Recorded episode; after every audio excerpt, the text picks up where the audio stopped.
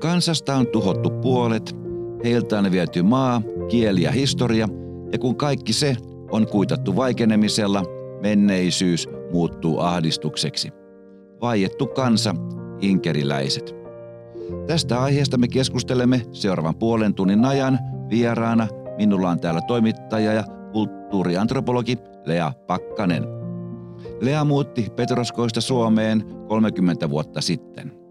Toisena vieraana on tutkija, dosentti ja filosofian tohtori Toivo Flink, myös Petroskoista Suomeen vuonna 1991 muuttanut inkeriläinen. Nyt siis yritämme yhdessä löytää vastauksen kysymykseen, mitä on inkeriläisyys ja mistä inkeriläinen identiteetti muodostuu. Minä olen Tero Kekki, vuonna 1881 maaorjuudesta vapautuneen inkeriläisen Joonas Kekin jälkeläinen neljännessä polvessa.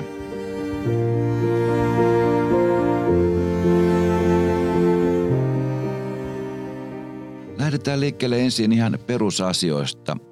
Keitä inkeriläiset oikein ovat? Inkerin suomalaiset on tavallaan savolaisten ja karjalaisten jälkeläisiä, jos mennään jo 1600-luvulle, jolloin Suomi oli vielä osa Ruotsia. Ja siihen aikaan sitten ää, ihmisiä lähti muuttamaan ja osi, niin kuin joitakin heistä myös ihan pakolla siirrettiin ää, Suomesta tonne Inkerinmaalle, joka oli silloin Ruotsin hallussa. Ja tota, niin, sieltä se tarina saa alkunsa. Mistä, mitenkäs Toivo näkee, mistä yeah. lähti tarina liikkeelle? No kyllä se ihan pitää paikkansa. Asia on niin, että milloin tämä tuli tietoon, siis julkiseen tietoon. Ja tämä tuli vasta 1830-luvulla, eli parisataa vuotta myöhemmin.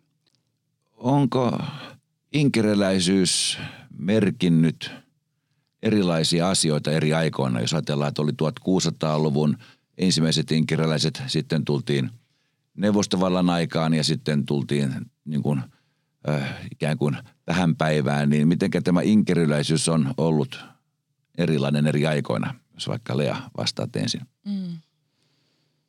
No silloin niin kuin alkuaikoina, kun inkeriläiset muutti sinne Inkerinmaalle ja asuivat siellä ensin Ruotsin alaisuudessa ja sitten, sitten Venäjän alaisuudessa ja maaorjuudessa, niin se ne, niin kuin yhteisöt oli aika tiiviitä. Asuttiin niissä pienissä kylissä ja aika suljetusti keskenään, että ei – hirveän paljon välttämättä ollut kanssakäymistä muualle ja niin kuin mentiin naimisiin oman yhteisön jäsenten kanssa ja oli se luterilainen uskonto, joka oli tosi vahva semmoinen yhteisön sitoja. Ja sitten tota, no neuvostoaikana ja etenkin sitten noiden niin kuin Stalinin aikakaudella toteutettujen monipolvisten vainojen aikaan, niin sitten tämä, nämä kyläyhteisöt hajotettiin. Et kun jos 1900-luvun alussa on ollut 140 000 Inkerin suomalaista asunut siellä Inkerinmaalla, niin toisen maailmansodan loppuun mennessä noin 130 000 karkotettiin tai vangittiin tai telotettiin. Niin käytännössä se hajosi se koko yhteisö. Milloin oli inkeriläisyys suurimmillaan ja, ja voimakkaimmillaan? No suurimmillaan se oli siinä vuosisadan vaihteessa, eli 1800-luvun vaihteessa. Ja syykin tälle löytyy nimittäin maaorjuuden lakkauttaminen. Lea mainitsi tässä tämän maaorjuuden. Nykyinen ihminen ei oikeastaan tiedä tästä, paitsi ettei tiedä, niin se ei pysty tiedostamaan sitä, mitä se oikeastaan tarkoitti. Se tarkoitti, mm. että, että toinen ihminen – tämä talonpoika on isännän ei pelkästään orja, se on sen esine. Omaisuutta. Se, on, se oli sen omaisuutta. Sitä voitiin myydä, vaihtaa, siirtää paikasta toiseen ja niin edelleen. Ja tämä maaorjuus on ollut Venäjällä useita satoja vuosia. 1600, 1500-luvulta lähtien. Ja se oli suurin ongelma Venäjällä, että kun sitten 1861 maaorjuus lakkautettiin, niin se ei käytännössä vielä tarkoittanut sitä, että, että vapa, vapautettiin kaikista orjuudesta ja, ja sorrosta, vaan tilanomistajat ja maanomistajat pitivät kiinni vahvasti siitä, että, että heidän edunsa tulisivat valvotuiksi ja äh, nyt tämä Inkerin suomalainen yhteisö, tai siis suomalainen yhteisö, koska ei inkeriläiset itseään puhu, siis äh, pitäneet tai sanoneet äh, inkeriläisiksi, mm. vaan he olivat suomalaisia ja tämä oli todistettavissa sitten, kun aika tuli äh, myöskin heidän passinsa kirjaamisella. Passissa luki Finn tai Finka, jos kyse oli naishenkilö. Miten tuosta Mauridosta vielä, oliko inkeriläisistä poikkeuksellisen suuri osa Mauria? Olivat kaikki. Käytännössä katsoen paitsi, kaikki. Paitsi Pietarin suomalaiset.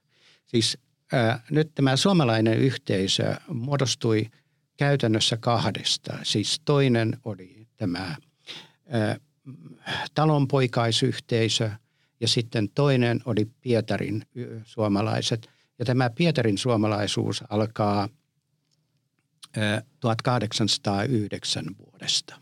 Hmm. Niin siinä, missä inkeriläiset on ollut jo niin 1600-luvulta. Niin, niin äh, Suomen liittäminen Venäjän keisarikuntaan ja sitten Aleksanteri ensimmäinen yritti kääntää suomalaisen ennen kaikkea aatelin katseet ö, Tukholmasta Pietariin päin. Eli voidaan sanoa, että käytössä katsoen kaikki inkeriläiset elävät maaorjuudessa vuoteen 1861. Ää, millainen muutos se oli, kun maaorjuus poistettiin inkeriläiselle yhteisölle silloin 61? No sehän on ollut valtava iso muutos, että silloin sitten ihmisillä jää paljon enemmän aikaa ja energiaa ja pääomaa käytettäväksi sitten vaikka niin kuin itsensä kehittämiseen, yhteisön kehittämiseen. Ja samoihin aikoihin on, on sitten pystytty panostamaan esimerkiksi Inkerin suomalaisen koululaitoksen kehittämiseen siellä Inkerin maalla. Topi voi kertoa tästä lisää. Mutta tota, niin että se on ollut semmoinen niin vapautumisen vaihe ja myöskin semmoinen niin kuin vaurastumisen vaihe inkeriläisille. Ja myöskin koulutustaso ja sivistystaso nousi varmasti niin kuin merkittävällä tavalla um. mauriuden päättymisen jälkeen. Kyllä vain. Siihen, siihen meni melkoinen määrä aikaa, jos sanotaan, että, että 5-60 vuotta, niin se on suunnilleen se oikea aika perspektiivi. Hmm. Nimittäin tämä tiedetään oikeastaan yleisesti hyvin vähän, että miten tällä Pietarin yhteisöllä ja Inkerin suomalaisella yhteisöllä, siis tällä maalaisyhteisöllä, oli yhteistä. Ja miten tämä heidän yhteisö, niiden kontaktit ja tuet ja, ja yhteisymmärrys oli kehittynyt tässä vuosien varrella. Papit olivat erittäin arvostetussa ja erittäin arvokkaassa asemassa siinä. Pappien ansiosta perustettiin Inkerinmaalle seurakunnat. Pappien ansiosta syntyi sitten, syntyivät koulut, pappien ansiosta syntyi Kolpanan seminaari, opettaja- ja lukkariseminaari. Ja näin sitten 1870 Pietariin perustettiin suomenkielinen lehti, joka oli harvinaisuus siihen aikaan Suomessakin. Jos leikitään vähän tämmöistä niin kuin mitä jos leikkiä, niin jos inkerilaiset ovat saaneet rauhassa pitää yllä kulttuuria ja kieltä, kieltä tuota Inkerin maalla ihan näihin päiviin asti, niin olisiko inkeriläinen kansa elinvoimainen ja merkittävä vähemmistökansa Venäjällä tänä päivänä? Tosi vaikea kuvitella tuollaista, kun se on tapahtuma 1900-luvulla ollut niin valtaisia. Ähm, kenties, että jos olisi saanut elää rauhassa silloin 30-luvulla ja 40-luvulla ja 20-luvulla ja sit ehkä en tiedä mikä tilanne nyky-Venäjällä olisi, että, että paljon on tuota spekuloitavaa. Joo, mm-hmm. Kyllähän se näin oli, että oli ne Stalin ajat varsinaista kansanmurhaa ja silloinhan ikään kuin aika määrätietoisesti tuhottiin koko inkeriläinen yhteisö Inkerimaalla. Niinpä. Kysehän ei ollut pelkästään siitä, että Inkerin suomalainen yhteisö tuottiin, tai siis suomalainen, vaan täytyy muistaa, minkälainen maa Venäjä siihen aikaan oli. Mm. Siis Venäjällä oli siihen aikaan venäläisten ö, lisäksi 167 kansaa ja kansallisuutta. Ja osalla niillä ei ollut mitään ö, kieliä, siis kie, ei ollut kirjakieltä. Ja suomalaisilla se oli. Ja tässä mielessä se, se Suomen asema ja sen vaikutus, niin tämä oli kehittänyt sitten, kehittynyt niin pitkälle, että vuoden 17, 1917 paikkeilla, niin Inkerinmaalla ja Pietarissa oli 330 koulua, jossa oli tilastot mukaan niin 248 opettajaa. Eli melkoinen, melkoinen joukko. Mutta jos tullaan sitten niin kuin tähän päivään tai lähemmäs tätä päivää, te olette molemmat tulleet Petroskoista Suomeen 90-luvun alussa sen jälkeen, kun Mauno Koivisto vuonna 1990 – toivottiin keriläiset paluumuuttajana takaisin Suomeen. Öö, sinä olit Lea silloin noin seitsemän vanha. Onko sinulla mitään muistikuvaa mitenkä, tai kun ensimmäistä kertaa kuulit tästä näin, niin öö, osaatko yhtään kuvailla tuntojasi tai kenties vanhempiesi tuntoja? Tota, mulla ei ole ihan kauhean selvää muistikuvaa siitä, että milloin mä ensimmäisen kerran – kuulin, että nyt on lähdössä Suomeen, mutta jossain vaiheessa keväällä 1991 niin tota, näin, näin tapahtui ja sitten alkukesästä 1991 me sitten muutettiin. Et mun isä muutti aikaisemmin ja mä muutin mun äidin ja, ja siskon kanssa perässä. Ja tota, meidän perheessä suomalaisuus oli ollut aina tosi vahva asia. Mun isä oli aktiivisesti mukana siinä Inkerin suomalaisten järjestötoiminnassa, mikä – minkä oli ollut mahdollista käynnistyä silloin 80-luvun lopussa Neuvostoliitossa, kun Gorbachevin glasnost ja perestroikka-politiikka avasi tätä niin kuin tilaa sille, että kansalliset vähemmistöt saattoi jälleen puhua olemassaolostaan. Ja tota, ei mulle tietenkään näitä niin kuin poliittisia ja historiallisia vaiheita sillain yksityiskohtaisesti ruodittu. Mä olin niin pieni, mutta kuitenkin isä vaati, että meillä puhutaan suomea ja tota, se niin kuin kulttuuri oli meillä tosi vahva. Ja ylipäätään Petroskoissa monilla muillakin, että, että oli suomenkielisiä, suomenkielistä opetusta ja suomenkieliset katukyltit ja teatteria, niin kuin kulttuuria ja muuta. Niin sitten se tavallaan se ehkä ajatus mun päässä silloin, kun me muutettiin, oli, että no nyt me muutetaan niin kuin suomalaisina suomalaisten maahan – että tullaan vähän niin kuin omiemme joukkoon. Ja tuota, sitten jossain vaiheessa huomasin, että ei tämä ehkä ollutkaan niin, että sitten Suomessa tajusin, että ihmiset ei tienneet kauheasti, keitä Inkerin suomalaiset on ja että enemmänkin meitä pidettiin venäläisinä.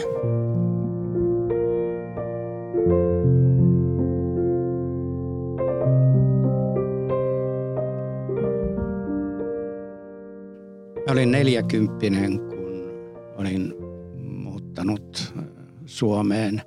Minä koin sen sillä tavalla, että kun me huomasin, että äh, Karjalasta ja ei yksin Karjalasta äh, ihmisiä alkoi lähteä Suomeen – ja minähän elin siinä suomalaisessa yhteisössä ja me, me tiesin aika tarkkaan, me liikuin kuitenkin sen verran paljon, että me tiesin, että suomalaisuus, suomalaisuudella niillä ehdoilla, joita, joilla siellä Karjalassa elettiin. Ja se oli ainoa paikka, missä suomea oikeastaan julkisesti käytettiin. Niinpä. Ja äh, kuitenkaan siellä ei ollut äidinkielistä koulua. Niinpä. Että sai opiskella niin kuin toisena vieraana kielenä. Sai opiskella vain vieraana kielenä. 37 oli... loppui kaikki. Ja sen jälkeen ei ole ollut eikä ole vieläkään. No oliko sinulle toivo kuitenkin itsestään selvää, että tulet Suomeen, kun Joo. se mahdollistui? Oli. Minä lähdin siitä ajatuksesta, että suomalaisuudella ei Karjalassa ole tulevaisuutta. Tekikö Mauno Koivisto vuonna 1990 tietynlaisen karhun palveluksen inkeriläisyydelle toivottamalla kaikki inkeriläiset tervetulleeksi Suomeen? Tarkoittaa täällä sitä, että menettikö se Inkerinmaan elinvoimaisuutensa siinä, kun sieltä niin paljon lähti inkeriläisiä pois tänne Suomeen? No,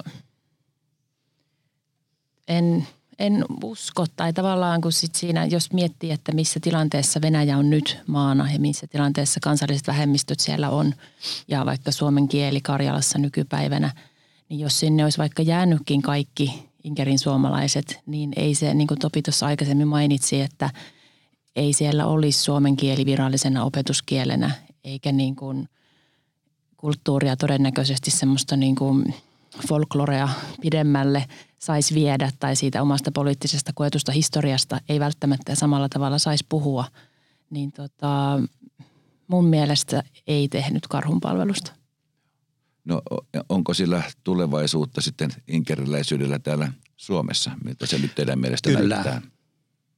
Kyllä, ja tämä, vaikka tämä yhteisö on aika lailla hajallaan, niin silti minä uskon, että siitä vähästä, mitä itse olen pystynyt tekemään ja saamaan julki asioita, niin mä uskon siihen, että ennen pitkään Lean sukupolvi ja sitten seuraava nuorempi sukupolvi, kun tätä tietoa tullaan jakamaan, niin vie tätä asiaa eteenpäin. Miten sinä Lea, tämä olet kuitenkin syntynyt Petroskoissa, mutta kasvanut Suomessa, niin kuinka paljon sinussa on vielä inkeriläisyyttä jäljellä? Niin, mun kummatkin vanhemmat on Inkerin suomalaisia, mun kaikki neljä isovanhempaa on Inkerin suomalaisia. Ja tota, mä olin seitsemän, kun me tultiin Suomeen – mutta sitten tavallaan, että et mistä se tuommoinen niinku kulttuurinen identiteetti rakentuu tai miten se pysyy yllä, niin mun varttumisen aikana niin just se, että, että Suomessa ei kauheasti tiedetty Inkerin suomalaisista, koulussa siitä ei kauhean, tai siis yhtään mitään opetettu tai puhuttu. Ja tota, se oli vähän semmoinen niin meidän perheen – sisäinen asia tai jotenkin tuntui, että se oli olemassa niin kuin mun perheessä ja ää, niissä Inkerin suomalaisissa meidän perhetuttavissa, ketkä muutti paluumuuttajina Suomeen, mutta he muutti sitten monet eri paikkakunnille ja se yhteisö niin kuin hajosi. Niin sitten mulle oli pitkään jotenkin tuntematonta se, että mitä se Inkerin suomalaisuus on. No, Inkerin suomalaisilla on erilaisia yhdistyksiä. 90-luvulla toimi paljon enemmänkin, mutta tota, ei, mä en koskaan ne ei niinku tavoittanut mua. En mä niistä kuullut silloin, kun mä olin lapsi tai nuori. Enkä sitten myöhemminkään, että, että jotenkin se oli niinku kaukaista myöskin se tavallaan semmoinen järjestäytynyt toiminta, minkä kautta sitä kulttuurista identiteettiä olisi voinut vahvistaa. Ja tota, nyt sitten, kun mä oon alkanut työskennellä näiden aiheiden parissa ja tehtiin monia niin kuin haastatteluja, kenttätyömatkoja ympäri Suomea ja Venäjää ja toteutettiin toi – näyttely tuonne kansallismuseoon, inkeriläiset unohdetut suomalaiset, niin sitä varten kerättiin paljon tietoa ja sitten kirjoitettiin nyt toi tietokirja isän kanssa. Se tapahtui meille, joka nyt julkaistiin tänä syksynä, niin tota, näiden tekoprosessien aikana mä oon sitten niinku kaivannut sitä tietoa ja jotenkin ehkä rakentanut sitä omaa inkeriläistä identiteettiä vähän niin kuin uudestaan. Että et jotenkin niinku ihmisen, jotta se voi kokea kuuluvansa siihen yhteisöön, niin täytyy tietää, että mikä se yhteisö on ja mitä sille yhteisölle on tapahtunut. Ja se, että Suomessa tästä asiasta on puhuttu niin vähän, niin on tehnyt monille inkeriläisille vaikeaksi sen niin kuin omasta inkeriläisyydestä kiinni pitämisen. Että tämän projektin tai näiden projektien aikana mä oon saanut paljon viestejä ihmisiltä, nuorilta ihmisiltä, jotka joilla on ollut ehkä osin samanlaisia kokemuksia kuin mulla, että he on niin kuin paluumuuttaneet Suomeen tai asuneet ehkä jo Suomessa ja heidän inkeriläiset sukulaiset on tullut tänne vaikka jatkosodan aikana tai 20-luvulla ja se on niin kuin ollut osa sitä perheen tarinaa, mutta ei kunnolla tiedä, että mikä se story on, niin sitten yhdyn tuohon, mitä Toivo sanoi aikaisemmin, että, että kyllä sillä inkeriläisyydellä on tulevaisuutta Suomessa, koska niin monia se kiinnostaa ja mietityttää, mutta että siihen niin kuin tarvitaan semmoista tukea ehkä ihan niin kuin valtiolta, että tätä pidetään esillä, koska se, että se pysyy jossain inkeriläisten yhdistysten tasolla, niin se ei ole missään nimessä riittävää. Olen äh, aivan samaa mieltä Lean kanssa, että tämä yhteisön saaminen kokoon on, se on, se tapahtuu ajan kanssa. Me vaan Niinpä. olemme tottuneet kiirehtimään. Minä luotan siihen, että se vähän mitä tässä nyt palumuuton aikana on tullut tietoon, niin sillä on merkitystä ja erityisen paljon painoarvoa laittaisin sille tiedolle, jota me olemme yrittäneet ja, ja jatkamme tätä yrittämistä. Tämä tieto pitäisi saada koulun oppikirjoihin. Enkerin suomalaisuuden historia on osa Suomen historiaa.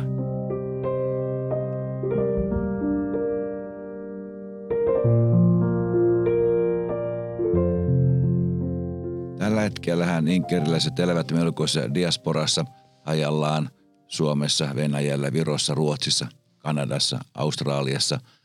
Mikä on se yhteinen nimittäjä näille kaikille ehkä noin vajalle sadalle tuhannelle inkeriläiselle tänä päivänä? Vai onko näillä mitään yhteistä nimittäjää?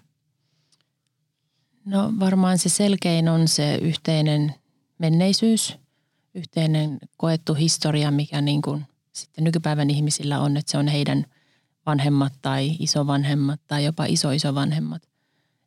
Et, sieltä kumpuavat niinku kokemukset ja muistot ja se syy siihen diasporassa oloon, niin sehän tulee sieltä. Ja tota, jotenkin harmillisesti tuntuu, että sitten ne semmoiset kulttuurin hauskemmat puolet tai kepeämmät puolet, niin kuin vaikka joku ruokakulttuuri, musiikki, joku kirjontaperinteet,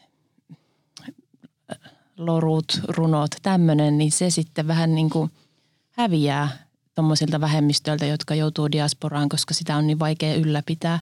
Että tavallaanhan se ei ole, ne ei ole vastakkaisia toisilleen, että historia ja sitten tämä niin kuin kevyempi perinne. Et tuntuu, että et, et kuitenkin niin kuin ihmisillä täytyy olla tietoisuus siitä omasta historiastaan, johon ne perinteet sitten sijoittuvat.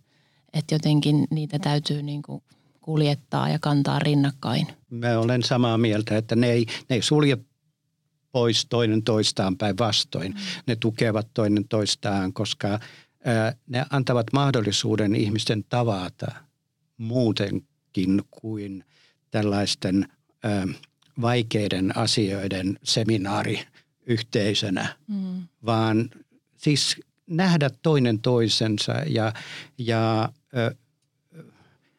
nauraa. Jakaa jotain siitä kulttuurista. Nauraa ja, ja ottaa kevyesti ja, ja nauttia yhdessä olosta.